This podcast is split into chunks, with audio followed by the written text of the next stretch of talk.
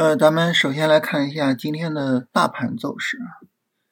大盘走势呢，今天有两个本质性的突破啊，这两个突破呢，呃，都具有一定的正面意义啊，所以我们挨个聊一下。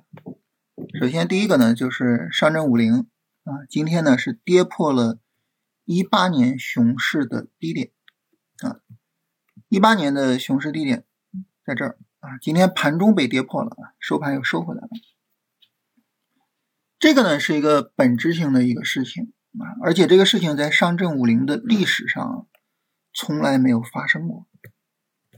我们看一下上证五零的月线图啊，然后呢，我们就能够发现，就之前历史上的熊市低点总是在往上抬的。这个呢是零一到零四年的熊市低点啊，随后呢展开了。零五到零七年的大牛市，这是零八年的熊市低点，后面跟着的是零九年的牛市。零九年牛市结束之后呢，也是一个非常长时间的熊市啊，一路跌到一四年，然后迎来一四一五年的牛市。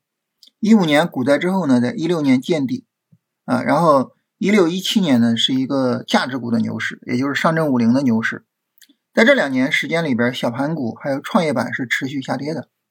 然后呢，大家共同迎来了一八年的熊市，啊，然后从一八年市场一路上涨，上证五零呢是在呃二一年啊，就是这个核心资产的牛市之后见顶，啊，然后创业板和两千呢持续涨，啊，涨到了二二年见顶，啊，那么上证五零从二一年见顶之后，这个熊市啊，这个。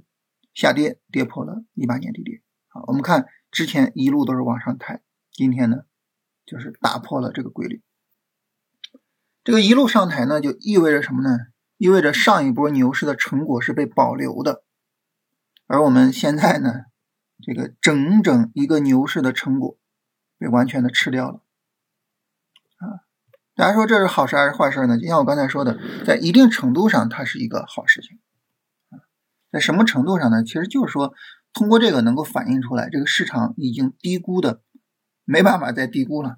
就我把一个牛市的成果都跌完了，还还能怎么低估呢？是吧？啊，所以就是从中长线的角度，就意味着我们目前这个位置在中长线上是有重大的一个投资价值的啊。当然，咱们做投机不做中长线啊，但是只是说就有这么一个情况啊，有这么一个情况。我们看这个上证指数啊，此前曾经发生过这种事情啊，这个是九二年熊市的这个低点，然后呢，在九四年曾经被一度跌破，跌破之后呢，马上就是一个漫长的上涨啊，从九四年一路往上涨到了零一年啊，当然中间经过呃很多的波折，但是一路到零一年。然后就是零一到零四的超级大熊市，啊，然后这个上证指数呢，还曾经在一八年跌破过一五年熊市的低点，当然跌破了也没有在这个低点下方停留太久，是吧？也没停留太久。然后呢，就是我们比较熟悉的，从一九年啊一路到这个去年啊这么一个漫长的牛市啊。当然，这个所谓漫长的牛市呢，主要在创业板上表现的比较好，是吧？一九年啊一路。到二一年年末，啊，所以整体来说呢，就是这种破位，首先一个在市场表现上当然是非常弱势的，但是这种弱势情况下的破位，从中长线的角度，可能会是啊一个很重要的这种见底的可能性。它可能不是说今天见底啊，可能再跌两个月，但是你从中长线角度，两个月的时间弹指一挥间，是吧？就是它是不重要的。所以从中长线的角度呢，其实我们的股市可能就是很具有投资价值啊，这是这个。当然还是那句话，就是咱们不做中长线啊，咱们做投机。做投机的话呢，这个事儿呢，对于我们来说有什么意义呢？首先一个就是五零背后的板块，包括金融、消费，有没有可能走出来新的主线呢？是吧？在这个事儿的刺激下，有没有可能走出来新的主线呢？你比如说今天证券啊，证券有没有可能在这个事儿的刺激下走成主线行情呢？哎，这就是一个，是吧？值得我们去观察，值得我们去跟踪的事情，啊。所以这是第一个，我们说这个大盘的一个啊实质意义上的一个重要的突破。第二个重要的突破是什么呢？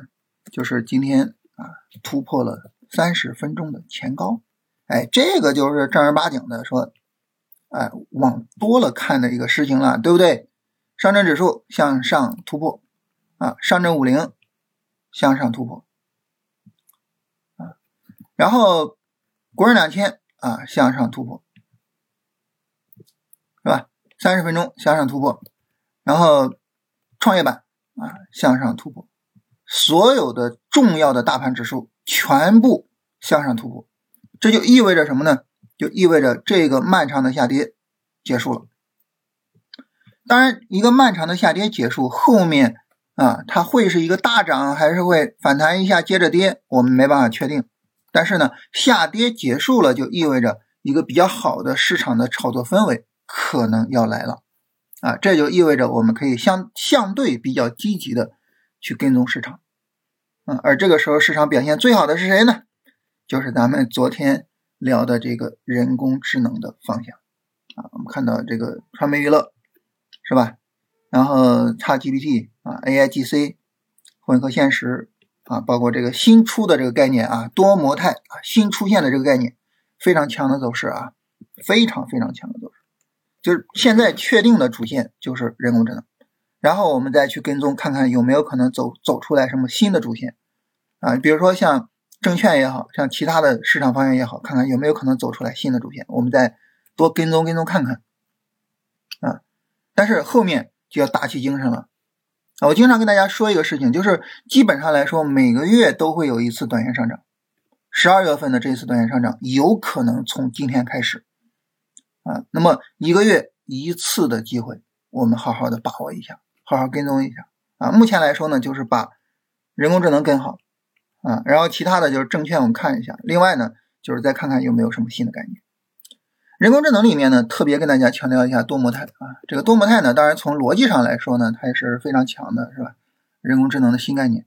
然后我们从炒作角度来说，基本上每个新概念刚出来的时候，其实呢都会炒得很凶啊。它有可能说就是调一下，甚至深调一下，但是往往都会炒得很凶。比如说华为汽车，华为汽车呢在上市之后啊，当然连续深调了几天。拉升呀，又连续深调，但是后边我们看市场表现最好的板块。然后上一次呢是减速器啊，减速器呢那个上市之后大涨，然后调整继续大涨，对吧？然后还有减肥药啊，减肥药，减肥药呢出现之后曾经有过一个深跌，但是见底之后成为了市场的绝对主线。所以就是这些概念出来，它有可能有个调整，也有可能直接涨。但是不管怎么说，一个新概念是最容易引发啊市场想象力的，最容易引发资金去跟踪的。